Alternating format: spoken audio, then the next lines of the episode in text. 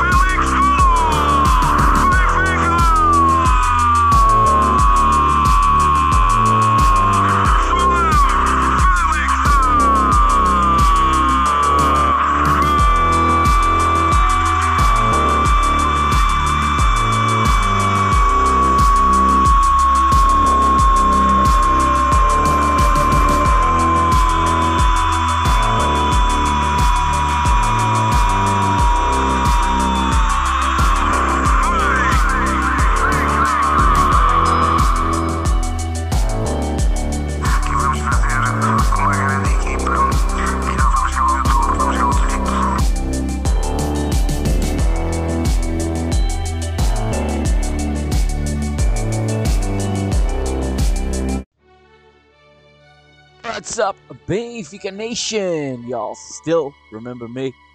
I'm the Mr. Mike Agustinu here on the PGB Media Network. This is Mr. Benfica special episode coming to you, and maybe you can hear the hoarseness in my voice. That's because I have been yelling at the television all afternoon. Uh, but this is a, a must do, a very special post match edition of Mr. Benfica post Champions League, UEFA Champions League round of 16, leg two. My friends, Benfica are on their way to the quarterfinals.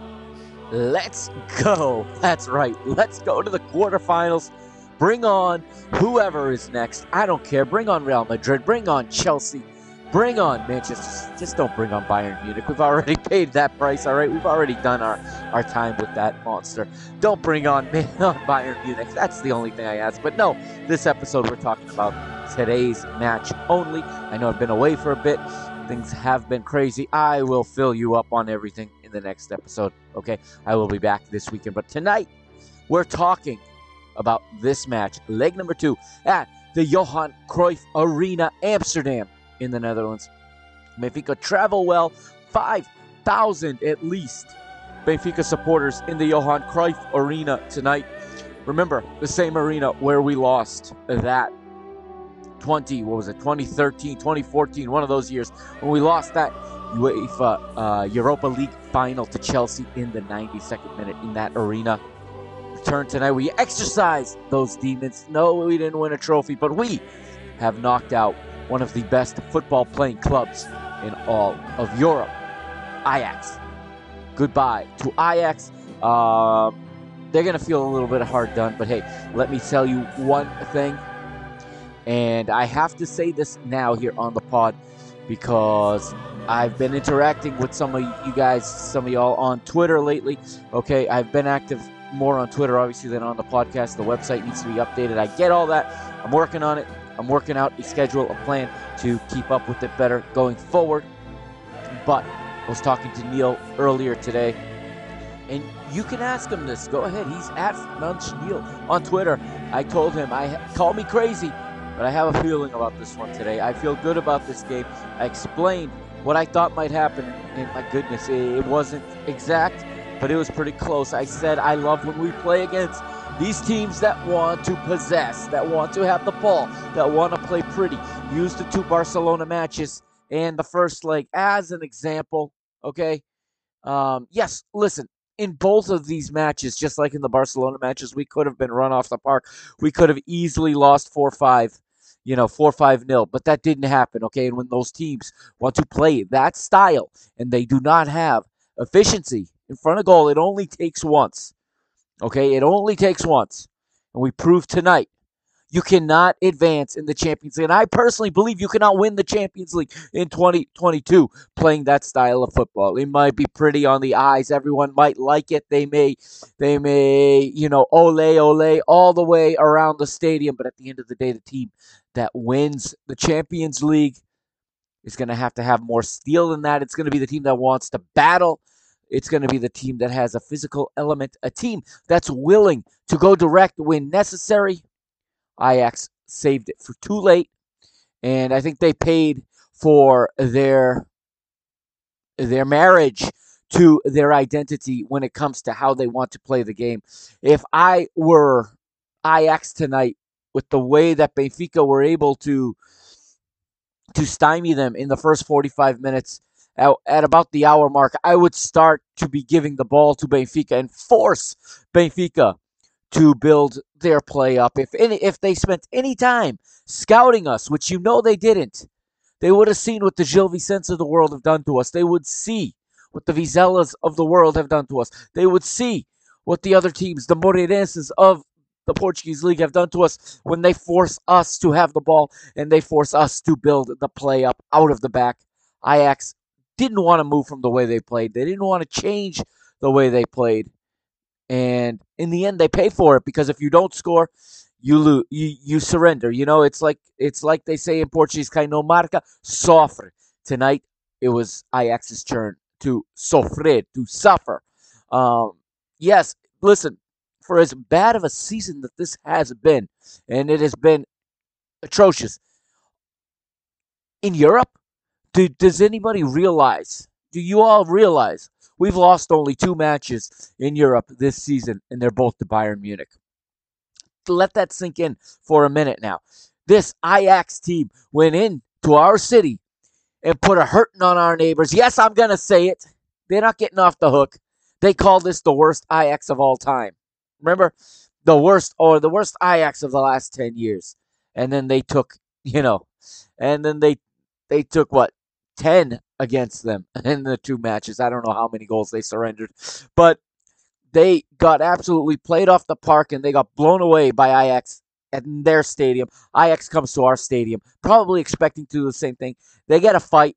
They get a team that's ready for them. Benfica answered. Benfica did not crumble when we fell behind in that first leg. We fought till the end. We did not crumble when we fell behind two to one. We continued to push on and push on.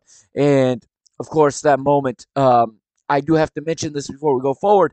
That moment where Roman Yaremchuk scores the equalizer in leg one and brings tears to the eyes of supporters and of just human beings around the world. The Ukrainian scores at a time when his country is dealing with what they're dealing with right now, where I'm sure he fears for the safety and for the lives of his loved ones. He manages to get an equalizer. That equalizer was huge because tonight does not happen without that equalizer. And I thought he was fantastic again tonight. I know he had a he had a breakaway that he couldn't get a shot off that he got run down from behind. But you know what? He does the little things nobody notices. There was one point in the match, 85 minutes, I want to say 85th minute, where we could not get out of our end.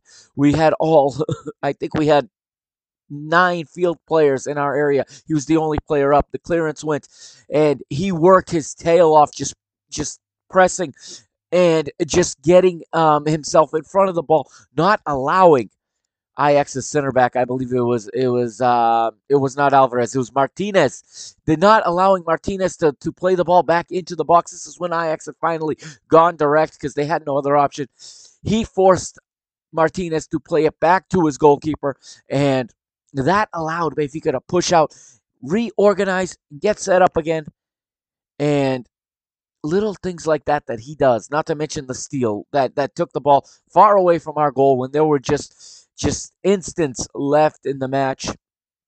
And yes, we nearly we nearly gave it away there at the end, but um, he just did so many little things to see out this result. And I'm sorry, but I will take a win like this any day of the week. I have always said that. I will t- I will win ugly. When you win ugly, but when your players leave their blood, sweat, and tears on the pitch the way our players did tonight. How about Nicolas Otamendi and Jan Vertonghen turning back the clock tonight? They were there each and every time. You know, every time it looked like it was going to be the time that that Ajax get through. Antony's alone in front of goal, and suddenly, out of nowhere, comes Jan with the lunging tackle, manages to not allow him to get the shot off. Haller's mocked up by Otamendi. Otamendi was just in so many battles, so many battles. He left it all out there. He took quite a knock uh, on the offensive end as well, and he's not going to get credit for this. But go back and watch Darwin's goal. And yes, I'm going to talk about Darwin in a little bit, but go back and watch that goal. So much of that comes from a brilliant. It's a, it's a well played set piece. It's a well drawn up, well rehearsed set piece, and perhaps Nelson Verissimo re-earns that title of the set piece master, if you will. He used to be the, the, the coach that worked on set pieces, almost like a special teams coach. Uh, he he drew that play up, and that that was the right play at the right time. Because if you go back and you watch, Meite and Otamendi make two fantastic runs to the front post. They take three. They take three Ajax players with them to the front post.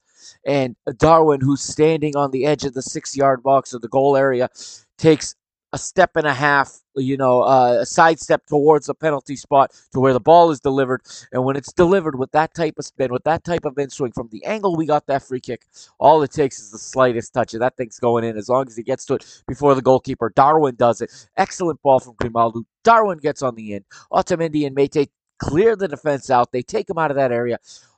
What a set piece. It is underrated. Nobody's talking about it. All anybody in the English media, at least, is talking about English language media, excuse me, is talking about is how soft the foul uh, called on Edson Alvarez against uh, Gonzalo Ramos was. I'm sorry, that is a foul. Edson Alvarez is a player I have watched come up since he was at Club America. I watch Liga MX. I watch the Mexican League. I have watched Edson Alvarez come up. He's a good player. He's one of my favorites, actually.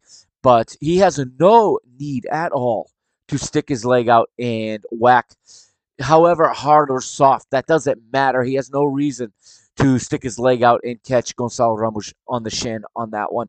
No reason at all. Gonzalo's going towards the touchline. Nothing, not going to hurt him. All he has to do is continue to accompany him and to not let him turn. He doesn't do that. He loses his patience. He pays the ultimate price. Ajax go home in the round of 16. And we're going to talk about it in just a minute. I'm just going to play that song. That's right.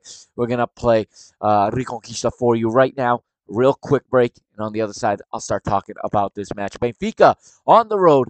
1 0 winners on the night. 3 2 winners on aggregate on to the quarterfinals. UEFA Champions League.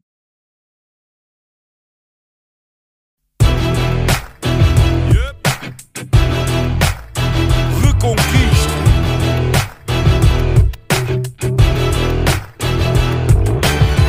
Passo a passo, o caminho é duro. Temos muita história, mas ainda mais futuro. Conto com dificuldade em cada jornada sofrida. A glória da vitória tem que ser bem nutrida. Na reconquista do que é nosso por direito. Que não fico por fazer o que podia ter sido feito. Se queres a nossa força, sabes que estamos contigo. Em casa ou fora, nós somos o eterno abrigo sabes que estamos contigo. Nós somos o eterno abrigo. Ouve a nossa voz, o querer de todos nós. A fé que não se explica. Carrega Benfica, carrega Benfica. Ouve a nossa voz, o querer de todos nós. A fé que não se explica. Carrega Benfica, carrega Benfica. Ouve a nossa voz, o querer de todos nós que não se explica. Carrega Benfica, carrega Benfica, ouve a nossa voz. O querer de todos nós, o querer de todos nós. Manto sagrado é peso pesado, não o carregas sozinho cada esquina há um vizinho. Sente o carinho do Algarve até ao Minho. O vermelho pinta a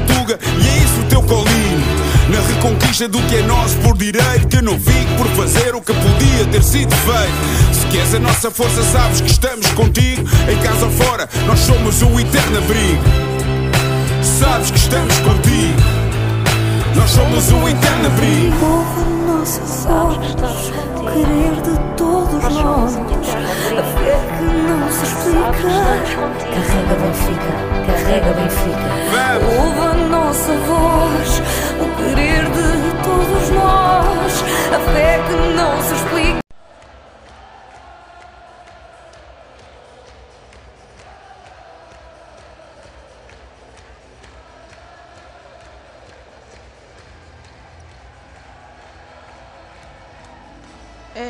And welcome back. This is episode 135, Mr. Benfica, talking Champions League, like we said at the start. Benfica on the road at the Johan Cruyff Arena against AFC Ajax.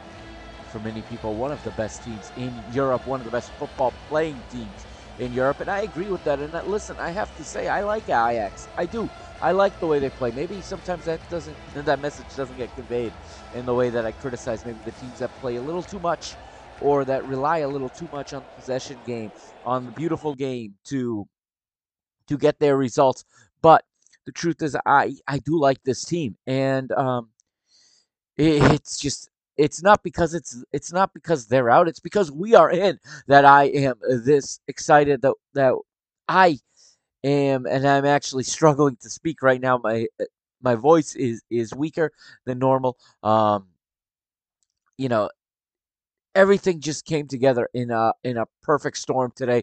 Uh, I took a day off of work, which is always um, has always been a bad omen for me when it comes to Benfica. Every time I take an afternoon off to watch Benfica play in Europe, Benfica lose in Europe, or Benfica underperform, or Benfica end up eliminated in Europe when I do this. So uh, why I did this again? Well, I just had a feeling. like I said, I just had a feeling.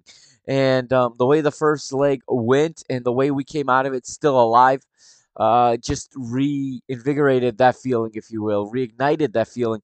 And let's be honest, if if Benfica's going to go on the road in Europe, okay, I'll go on the road any day to any city in France with Benfica. I'll go to most cities in Germany. I'll go to I'll go to Amsterdam any day with Benfica. And why I say that is because the number of Benfiquistas that live in these places, first of all, is enormous. And if you've been following, you know, if you either watch on BTV or follow on, on the social media, you see the way the team was greeted when they arrived at their hotel yesterday in Amsterdam. Tons and tons and tons of Portuguese living in the Netherlands, and this show gets a fair amount of, of downloads in the Netherlands as well. Special shout out to all the Benfiquistas in the Netherlands, all of the Netherlands, not just in Holland, but in all of the Netherlands. Uh, shout out to all of y'all, and this tonight, I'm sure, is especially special for you. And it's just I, I am at a loss of words for for the feelings that I'm feeling right now about this team. Again, such a difficult season. Such it's actually we're going on three difficult seasons in a row now. This really is a silver lining. This really is a moment where we can pause the negativity. This is a moment where we can pause the criticism.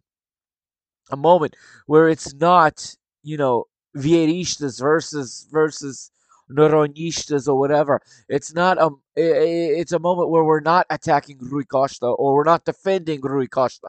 Okay, the things that divide the fan base tonight do not matter because Benfica have advanced. Some people are still, you know, not as I don't want to say they're not excited about it, but they're not forgetting the problems, and that's all right. That's that you need people, and you need a portion of the fan base to remain that way.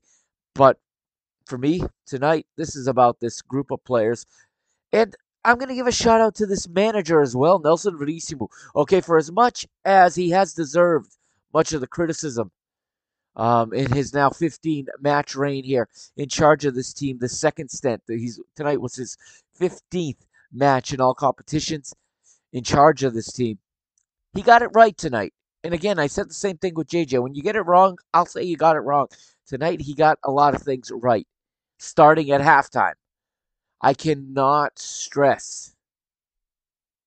And before I do that, let's go to the lineups. Why don't Why don't we just recap the starting lineups tonight? Okay, um, because my point here can't be made without reading off the lineups. But I'll start with Ajax and with their manager Erik van der Haag as he goes in a 4 2 3 1. Comes out with Onana in goal, uh, Mazraoui as the right back, Timber and Martinez, the center back, pairing Daley Blind, the former Manchester United player, as the left back. Now we know that this is not the paciest back line. actually, very much like Benfica's. Um, if there's a weakness in this Ajax team, it is this back line in terms of defending the space in behind and playing, uh, you know, with with balls over the top. And and I think Benfica, to an extent, exploited what they needed to. They had a Benfica had a really hard time doing really anything other than sitting in and defending in these 180 minutes that we played against this team. And that's credit to Ajax for that. But Nelson Veríssimo put together a, a game plan that worked. Let's face it, it worked. And whether or not he is the manager for this team is not a conversation for tonight. Okay? It's not a conversation for tonight. Tonight is a night where, if nothing else happens in the career of Nelson Veríssimo as a manager, okay, uh, all of his hard work coming up through the ranks, through the youth ranks, through the the different levels, being a an assistant, a, a set piece coach, whatever you want to call it, for everything he has done and all the work he's put in, B team manager, to get to this point, to be the interim manager for the second time. Tonight, it all comes to fruition for Nelson Veríssimo. Whatever happens in the rest of his career, no one will ever take away uh, this 180 minute, two legged tie against Ajax which I'm sure he and his family and his loved ones will never forget. And I tell you right now, I would trade my 15 year career in in in in coaching um, any day to have two nights at the at the you know two nights it, on the platform and you know at the level that Nelson Veríssimo got here in these two legs of this round of 16. And uh, no offense to any player who has ever played for me, um, but anybody would anybody would do anything really to have you know to have the, uh, this opportunity, have this experience to take a team into the Champions League, knock out stages and to see them through, especially with the second leg on the road, especially in a historic battle of two historic clubs in a monumental stadium, a stadium where we had ghosts to exercise. Congratulations, Nelson Veríssimo. Uh, tonight belongs to you as well. Continuing with the lineup for Ajax, the double pivot in midfield, Gravenberch uh, partners with the Mexican international Edson Alvarez, the former Club America midfielder.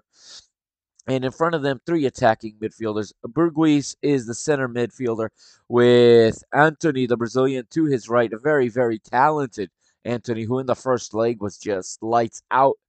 And and the captain, Tadic, to his left behind the striker, who has just scored at a phenomenal rate all season. Talking, of course, about Sebastian Haller. Now, for Benfica, for Nelson Veríssimo. I wasn't that excited to see this line, if I'm going to be honest. This was not what I really wanted. I shouldn't say that. Let me rephrase that. There are some some elements in this lineup that did not excite me out. I found myself frustrated a little bit with, with the 11 he chose. And here's why before I say this. And those of you that listen to this long enough probably know where I'm going with this. But this was a match where at least I knew, and I think most of you knew, Benfica were going to have to defend for long, long stretches. At home, we saw a lot more of the ball than I think anybody could expect to see it tonight. Um, and I think that I would have put a different a different midfield out there. I'll be honest, and it would have looked a lot like the midfield did in the second half because I think you need a, a little bit more muscle, you need a little bit more positioning, you need more awareness and less freestyle. Okay. Obviously, by now you know who I'm talking about, but let's go. Who I would not start, but um, let's go through the 11. All right, Benfica playing in this one, and Vlaco is in goal. Odi Vlachodimos, he is the the goalkeeper, and he had himself a good night again, a very good tie, to be honest. Um, aside from you know a couple of mistakes there in the first leg, but tonight he was lights out. Gilberto gets to start it right back. Probably his best performance as a Benfica player. Uh, the center back pairing, Vertonghen and Otamendi, like I said, turning back the clock tonight, looking like much younger versions of themselves, and uh, using their experience, using their intelligence to their advantage. And Otamendi, of course, brings a whole different level of intensity, a whole different level of just fight, and that warrior mentality that has lacked in this club for so long and still lacks. We need more. We need more warriors like Nicolas Otamendi. I'm not saying we need more Nicolas Otamendis. We need players who are willing to scrap like Nicolas Otamendi, players who sacrifice the body. And no doubt, Nicolas Otamendi, more than deserving of wearing the captain's armband tonight. Grimaldo gets to start at left back. Another good, good match for, for Alejandro Grimaldo in this one. And he just seems to love to play against Dutch teams, I guess. He was really good in the two legs against PSV. And once against in these two legs against Ajax, he was very, very good. And actually, on most of the tactics boards and on most of the analytics apps, Grimaldo is your man of the match. Uh, in midfield, you've got Weigl, Taarabt, Everton, and Ramos playing in front of him. Um, Gonzalo Ramos, that is, with Rafa playing with Darwin in the front. Now, um,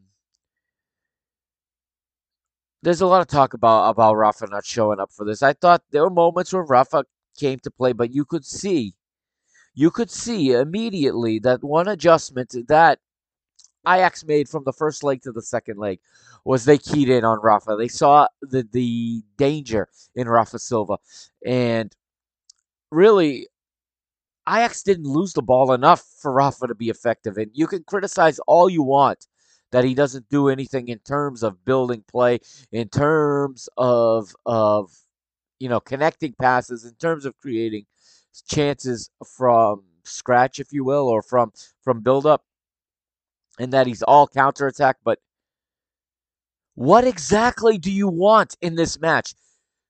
Because Benfica cannot go to Amsterdam and expect to out Ajax Ajax. If you wanted Benfica to go there and to take large chunks of possession and to even be competitive in the possession battle, um, that's not the way to beat Ajax. I'm sorry, you're not going to beat them at their own game. They're far too good at it. The way to beat Ajax is the way Benfica did it tonight. Okay? And this was especially special for me tonight because I feel vindicated, okay? And I'm going to be honest with you all. I feel vindicated because I have been defending some players for a long time.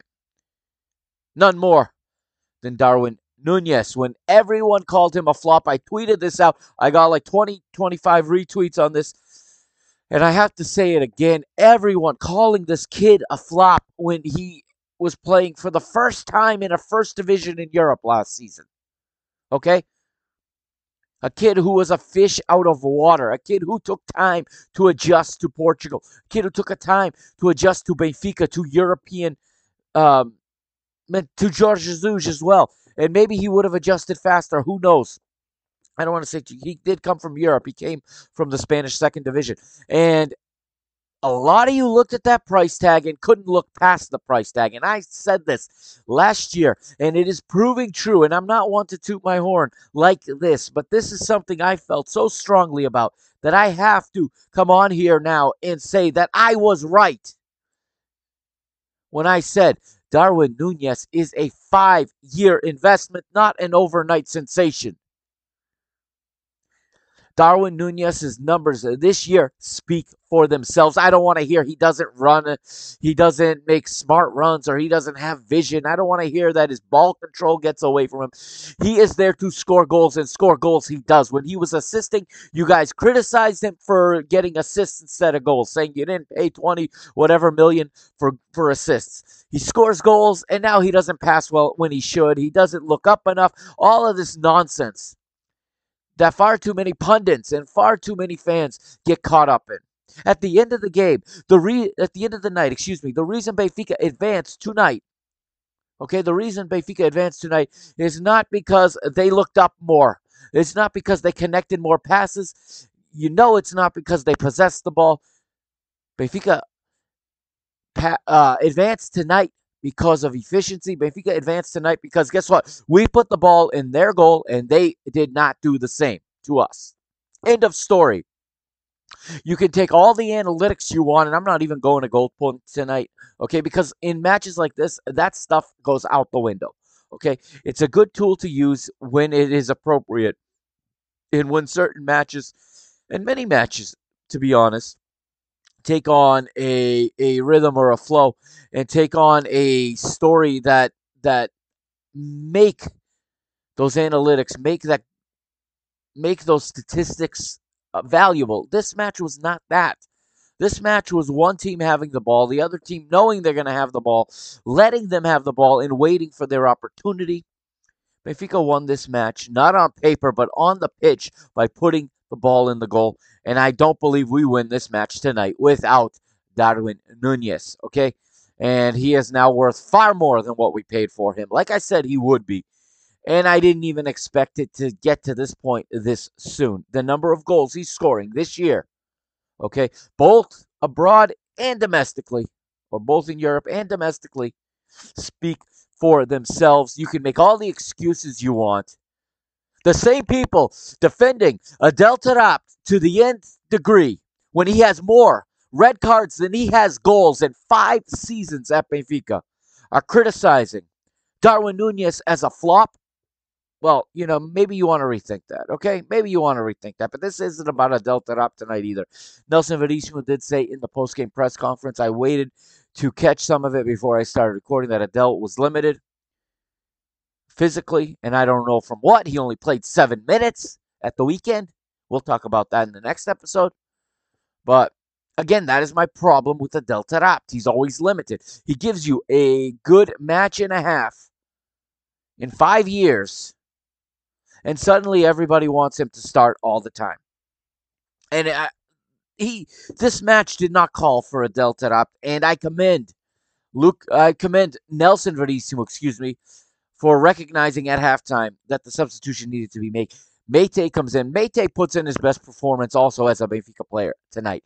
And it's in the all black kit from last season. A lot of people asking why the all black kit. Very simple, okay? Um, Benfica could not play in white because Ajax plays in white. Benfica could not play in red because, yeah, I know someone tweeted a picture of Benfica playing against Ajax in the 70s. Ajax is in their white with red stripe, and Benfica's in all red that doesn't fly in 2022 with color TV, HD TV, with UEFA controlling the colors. That's never going to happen. Okay, they had to play in black. In the third kit that we wore against PSV, I'm going to guess had too much red on it for the match official tonight, uh, for the UEFA officials uh, producing the match, and that is why Benfica had to revert to last season's all black and silver kit. But you know what? That kit now has earned its place in the history of this club because a historic victory on the road against another historic European club in that shirt puts it in immortality. That sh- one of those jerseys will be in the museum on the night we eliminated Ajax. We avenged you know, the elimination in 71, I want to say it was 70 or 71, when we had to go to a third match with them when we were t- tied on aggregate after two legs.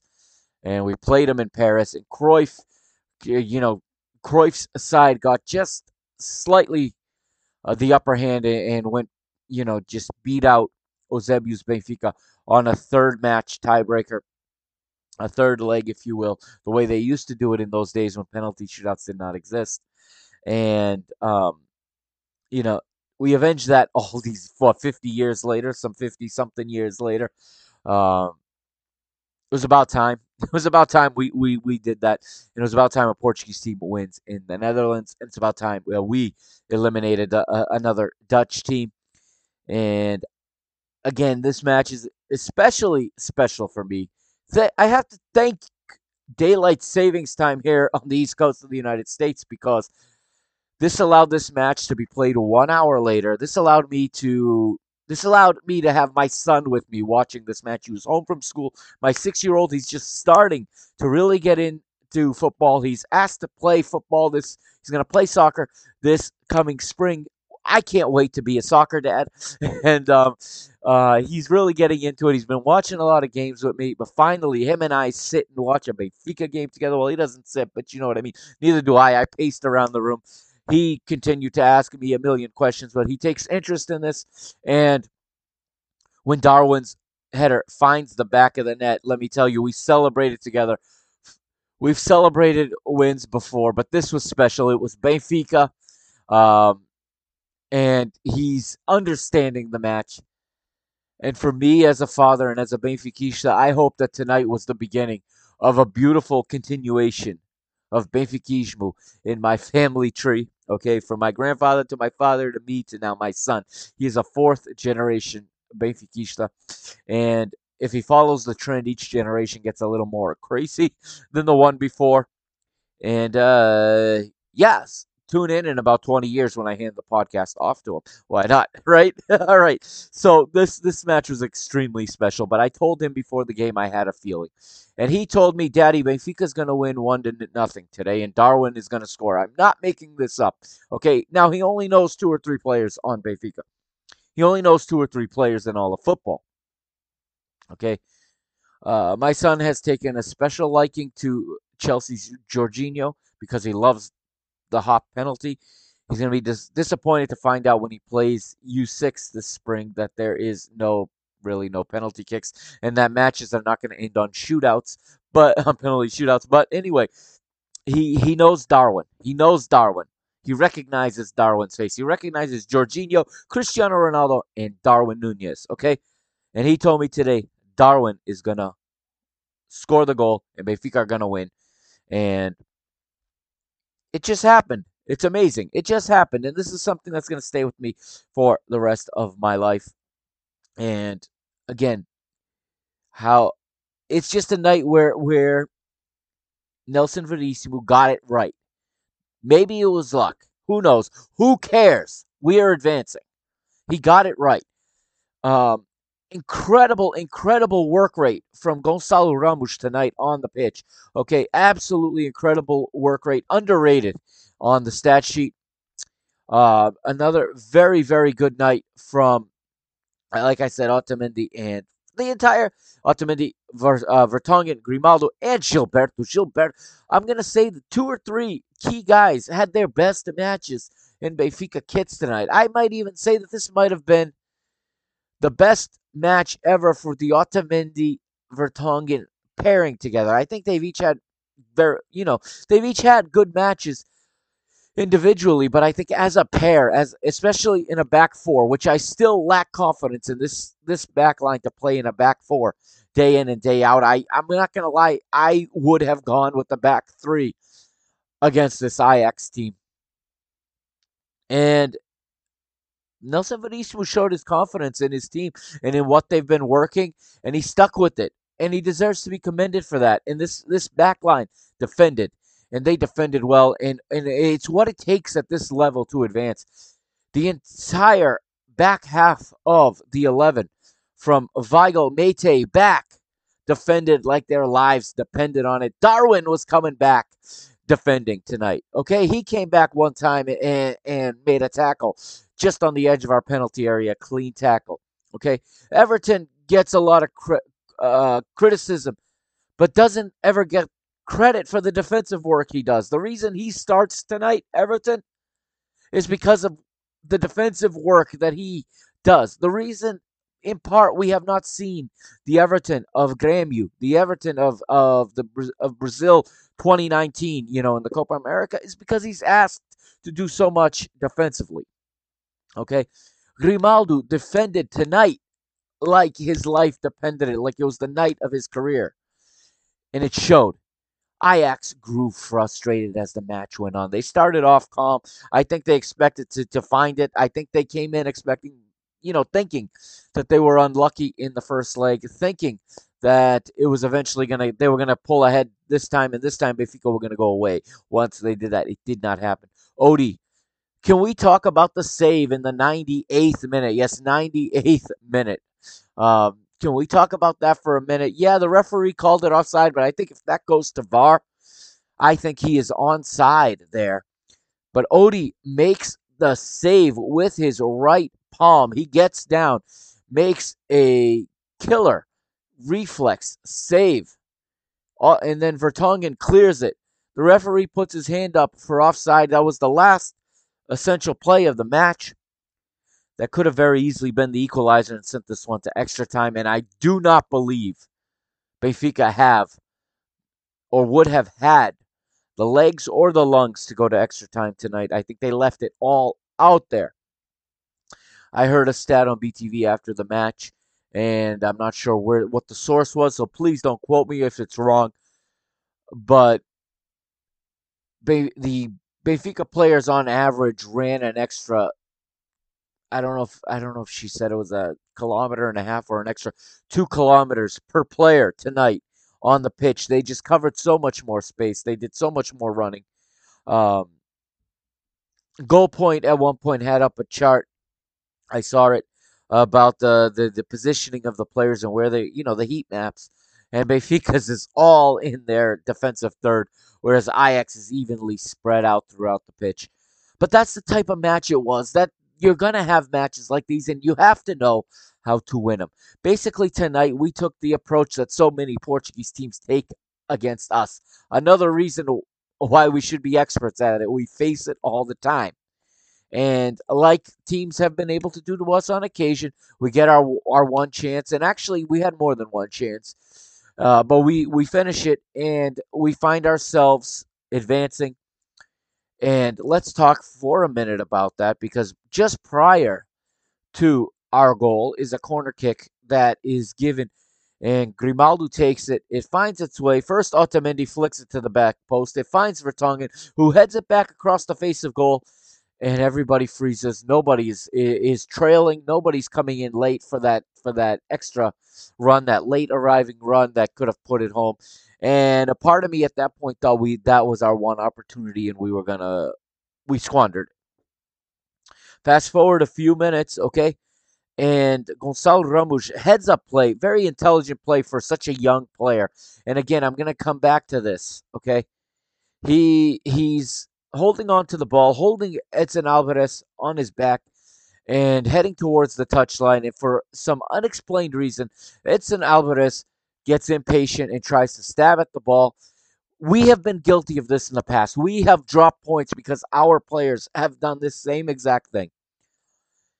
You stick your leg out like that, you run the risk of missing the ball, getting the leg, and giving away a free kick. He does that. And all, again, I'm watching the match here in the United States, but I couldn't watch it in English today. For some reason, CBS's feed. The, the audio was ahead of the video.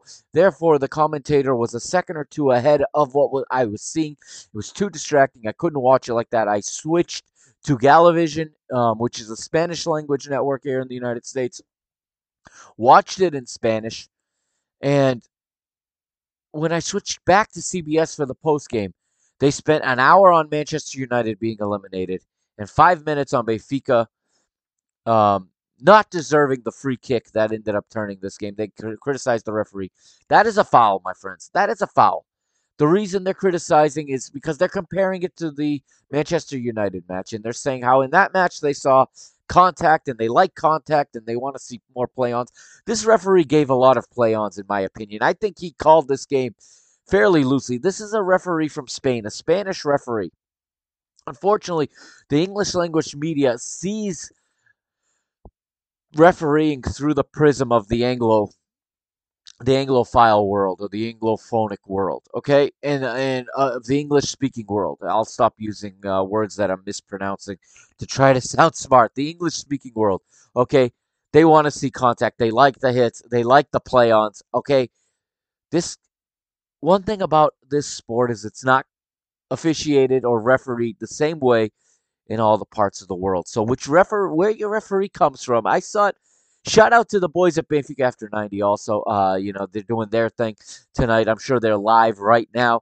Um, but Luis there on that show, okay, Luis tweeted that, you know, we had a Spanish referee and he wasn't happy about it. But um, thanks to having a Spanish referee, because if we had had a British referee, we would not have been given that free kick. Okay.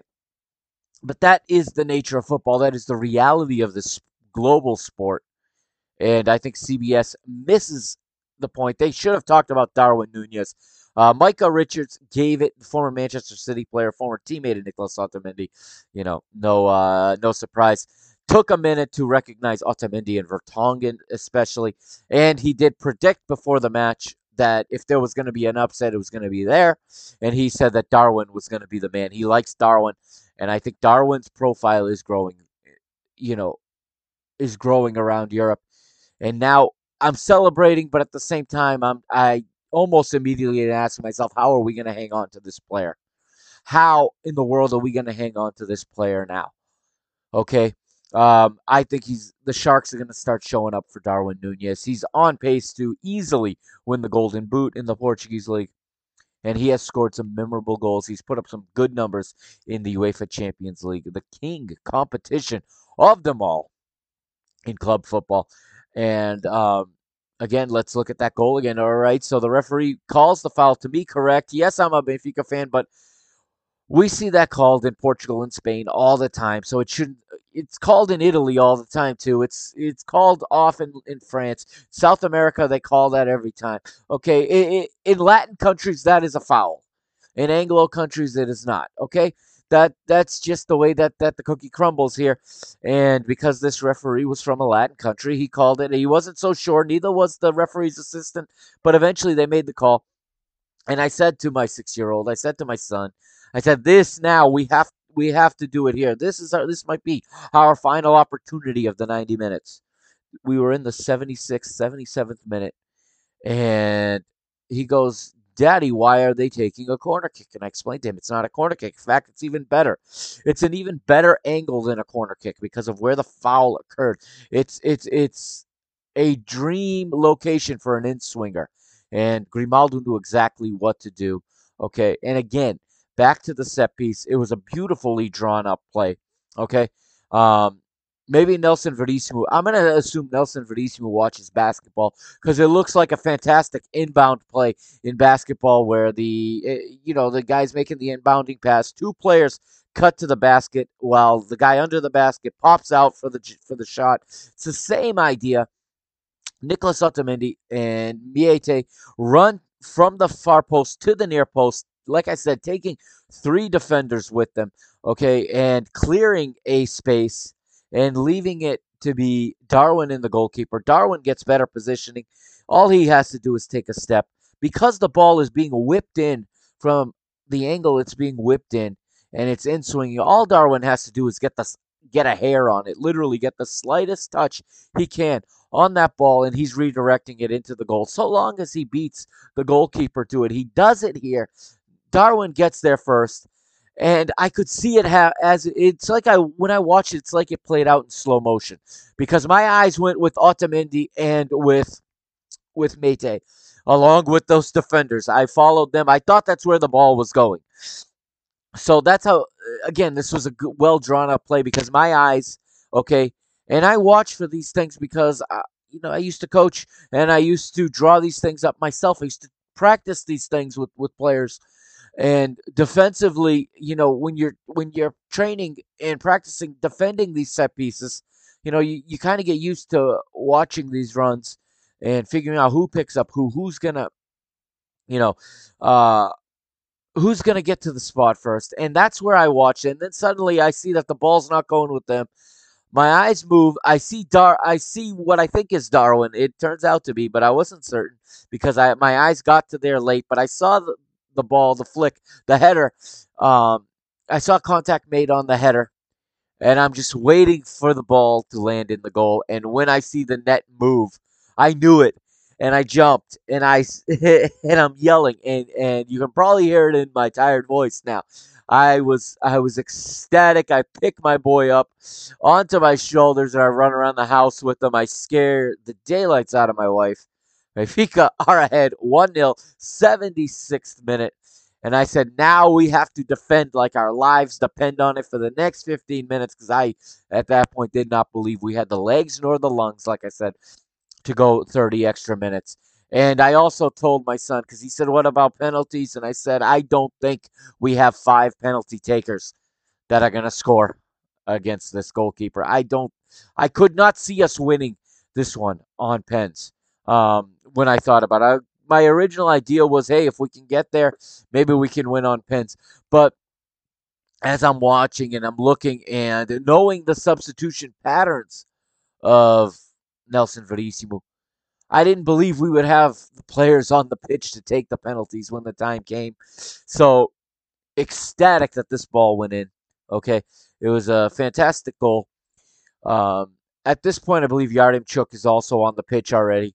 Um, he came in, if I'm not mistaken, he replaced uh, Everton already, and that was a good move. And that was made at a time that I think was precisely the correct time to make that substitution because again, you bring you bring Roman Yaremchuk to play as the central striker, and what he does not get credit for, and he should, is his hold up play, is the way he he forces defenders to commit to him, and he opens space for others. He can play by himself against four defenders and buy time.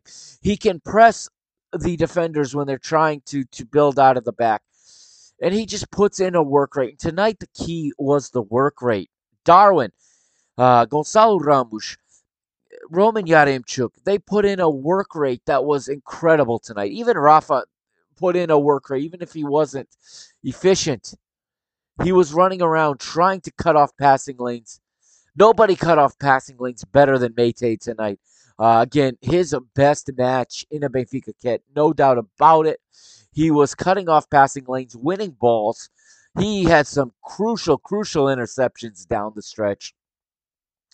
And Benfica just left it all out there. And I wish we could see this type of effort, this type of dedication, this type of determination from this team week in, week out and maybe we wouldn't be running we wouldn't be leading the league right now but i think we would be very close to our our neighbors we'd be much closer to second place and to not have to worry about coming into a champions league preliminary round next season the way it stands right now i don't see us catching Sporting now that it is a six point difference with i think eight matches to play and it, it's going to be or seven matches if i'm not 29, 20, I think we have seven matches to play um, in the league.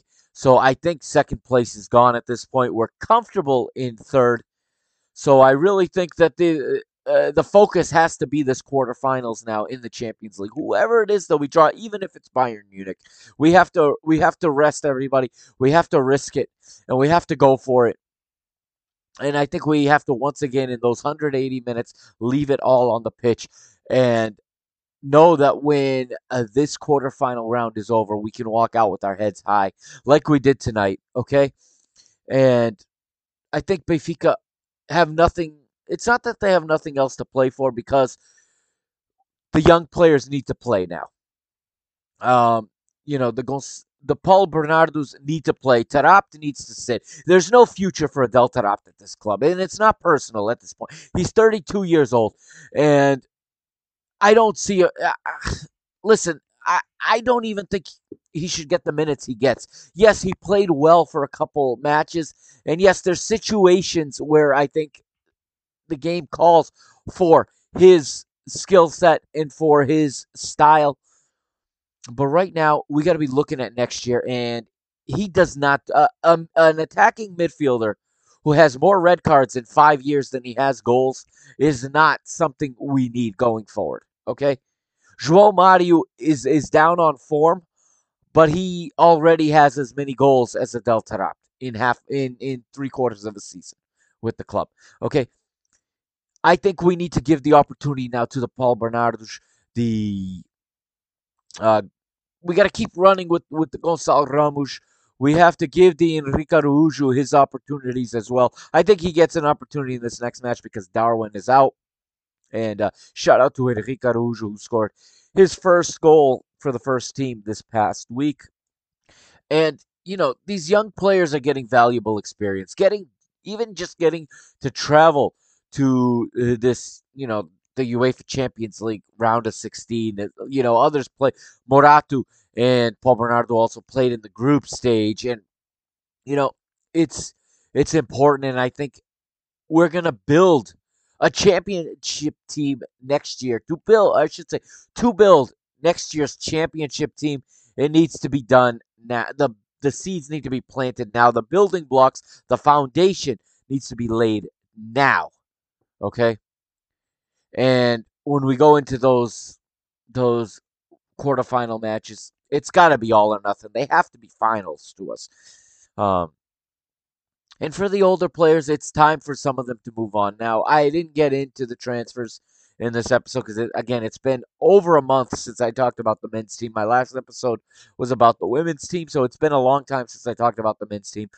Pizzi is gone. Uh, Chiquinho is gone. Uh, you know, it, players have left. The we we need to continue to clean out this locker room, okay, and figure out who is staying. And I think, without a doubt, the captain going forward needs to be Nicolas Otamendi. Tonight, he showed why he is the leader of this team, with or without that armband. He is the leader. Okay. Do we need an upgrade in goal? Probably, but you know what? Odie played well tonight. He made big saves uh, when he needed to. Even if they were routine, they were routine because he was positioned correctly. Um, one thing we did very well tonight was we limited until the end, of course, until that mad dash at the end. We limited the the amount of close range chances that Ajax were able to get. Um, we made them shoot from distance a lot. Okay, and what happened was when we didn't let them penetrate and get in behind and get close to the goal, they grew impatient. You could see once we went ahead, they really began to panic. Panic started setting in. And there was a moment when you could see that they started to think that it were it was possible they were not going to find the back of the net tonight that tonight was not going to be their night they started to get chippy you see you saw a number of Ajax players get booked, and that is a very clean football team. Ajax play very clean football. It is out of their character to get chippy like that. Um, but that's what happened. The nervousness set in, and you started seeing them starting to get direct, and that that's dangerous because we're a lot worse at defending that than we are at defending the game they want to play. I mean, the proof is in the pudding four four matches against Barcelona, or I should say two matches against Barcelona, two matches against Ajax, similar styles. Ajax play the style much better than Barcelona do at the moment. Okay, but again, that is a total of 360 minutes and only two goals allowed in those 360 minutes. When you compare that to our goals allowed throughout the rest of the season, whether it's three at the back or four at the back, we allowed a ton of goals. But against teams that want to play this way, bring it on. Bring it on.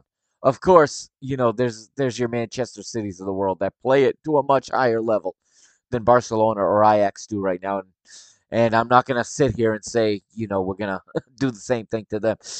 But but you never know. Okay, this team is in it. We'll see where the draw lands us. But at this point, there's no easy matches left. Okay, there's no easy matches left.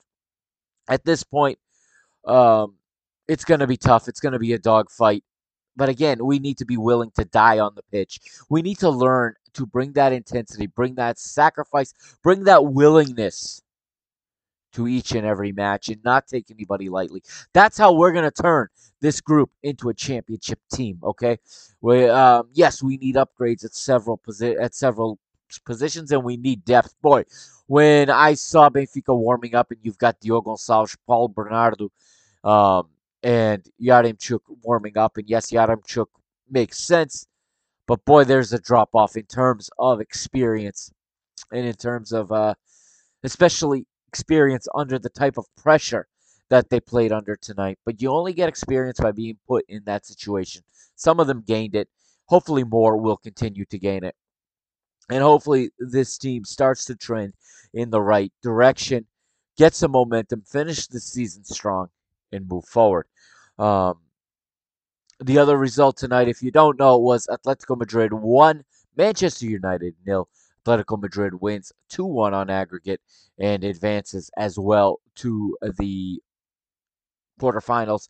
And in what was a little bit hilarious, but probably not very, um, probably a very serious matter, even though I found it quite hilarious seeing it on television, was as everyone knows, uh, Diego Simeone loves to sprint off the pitch at the end of the match. Now, at Old Trafford, the tunnel is all the way in the corner. He had to make the dash from the far bench to the corner, and he was getting pelted with drinks from the Manchester United fans as he was running for the tunnel. I don't understand why he runs in that manner to the tunnel. Um, could we see Benfica take on Atletico Madrid? What do you guys think about that? Tweet it at me. Uh, hit me up with an email, themrbenfica at gmail.com. I will be checking that going forward. Okay. Or hit me up on Twitter at Benfica Mister or on Instagram at Mr. Benfica. Let me know what you think. Who do you want to see us take on in the quarterfinals? Um, Atletico Madrid would also obviously be very interesting you know, we'd be playing against João Felix, and that would just break my heart if he were to score on us. But um, that could be an interesting one. Uh, I think, you know, Chelsea are very good and uh, would be a very difficult matchup, but I think we could give a good effort against Chelsea. Uh, Manchester City and Bayern Munich, I, I would prefer not.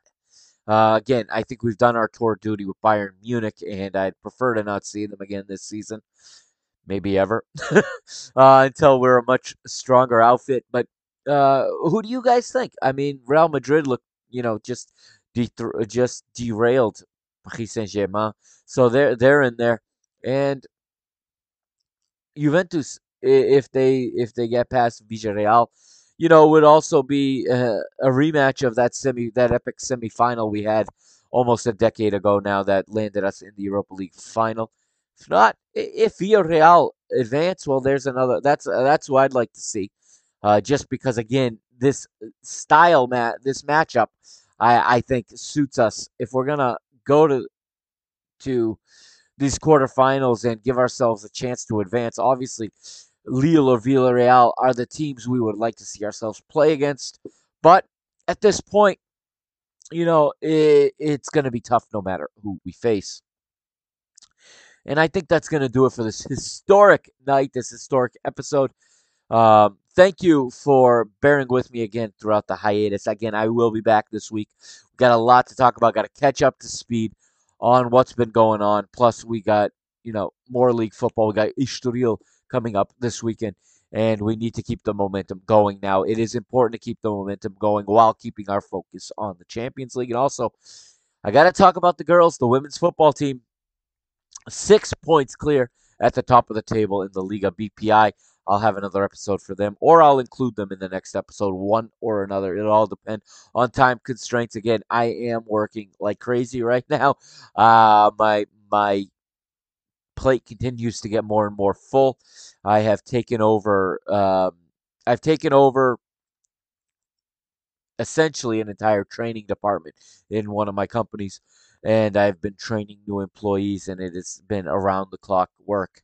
Um, so that is a big reason why you have not heard from me in so long. But uh, I am determined to sit down and get a schedule down and to make time to do this week in, week out, because it is important to me. This is where I get my sanity.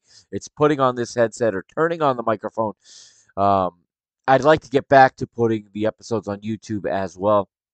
getting the camera on and going.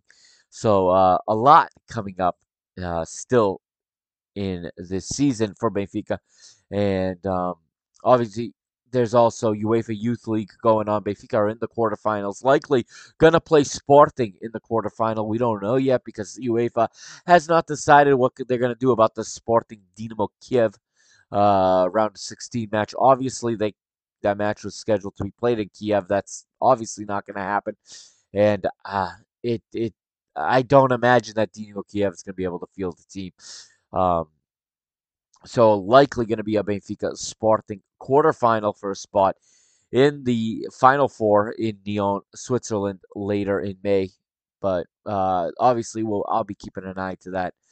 The quarterfinals are going on this week. Um, the other three quarterfinals have taken place this week in the UEFA Youth League. So hopefully we'll hear very soon about that. And then there's also a lot going on in the Modalidades. I look forward to talking about all of that in upcoming episodes. Thank you for joining me tonight in this very special episode, this very uh, impromptu uh, post match episode that I could not not do. And uh, I'm very happy to to talk Benfica again and to feel this way about this team again. It has been quite a while since I've had this feeling, since I've watched them play, since I've been on the edge of my seat, since I had that feeling in my stomach, and since I've believed in this team. But something just told me that this was going to be the night, that this was going to be the day. And um, hopefully, this is a springboard going into the rest of the season and into next season. Of course, there's a lot up in the air. Who's going to manage this team? We don't know yet. And um, we've got plenty of time to talk about that. So we will get there um, as the season plays out, as we head to that finish line. So uh, remember, keep following the social media feed, and I'll have more information uh, if anything changes. But you can expect more episodes now, as um, it's just time for me to get back to doing this. So thank you again for joining me. This has been the Mr. Mike Agostinho. Uh, this is episode 135, Mr. Benfica on the PTB Media Network, signing out, and I will see you next time. Carrega Benfica. Thank you.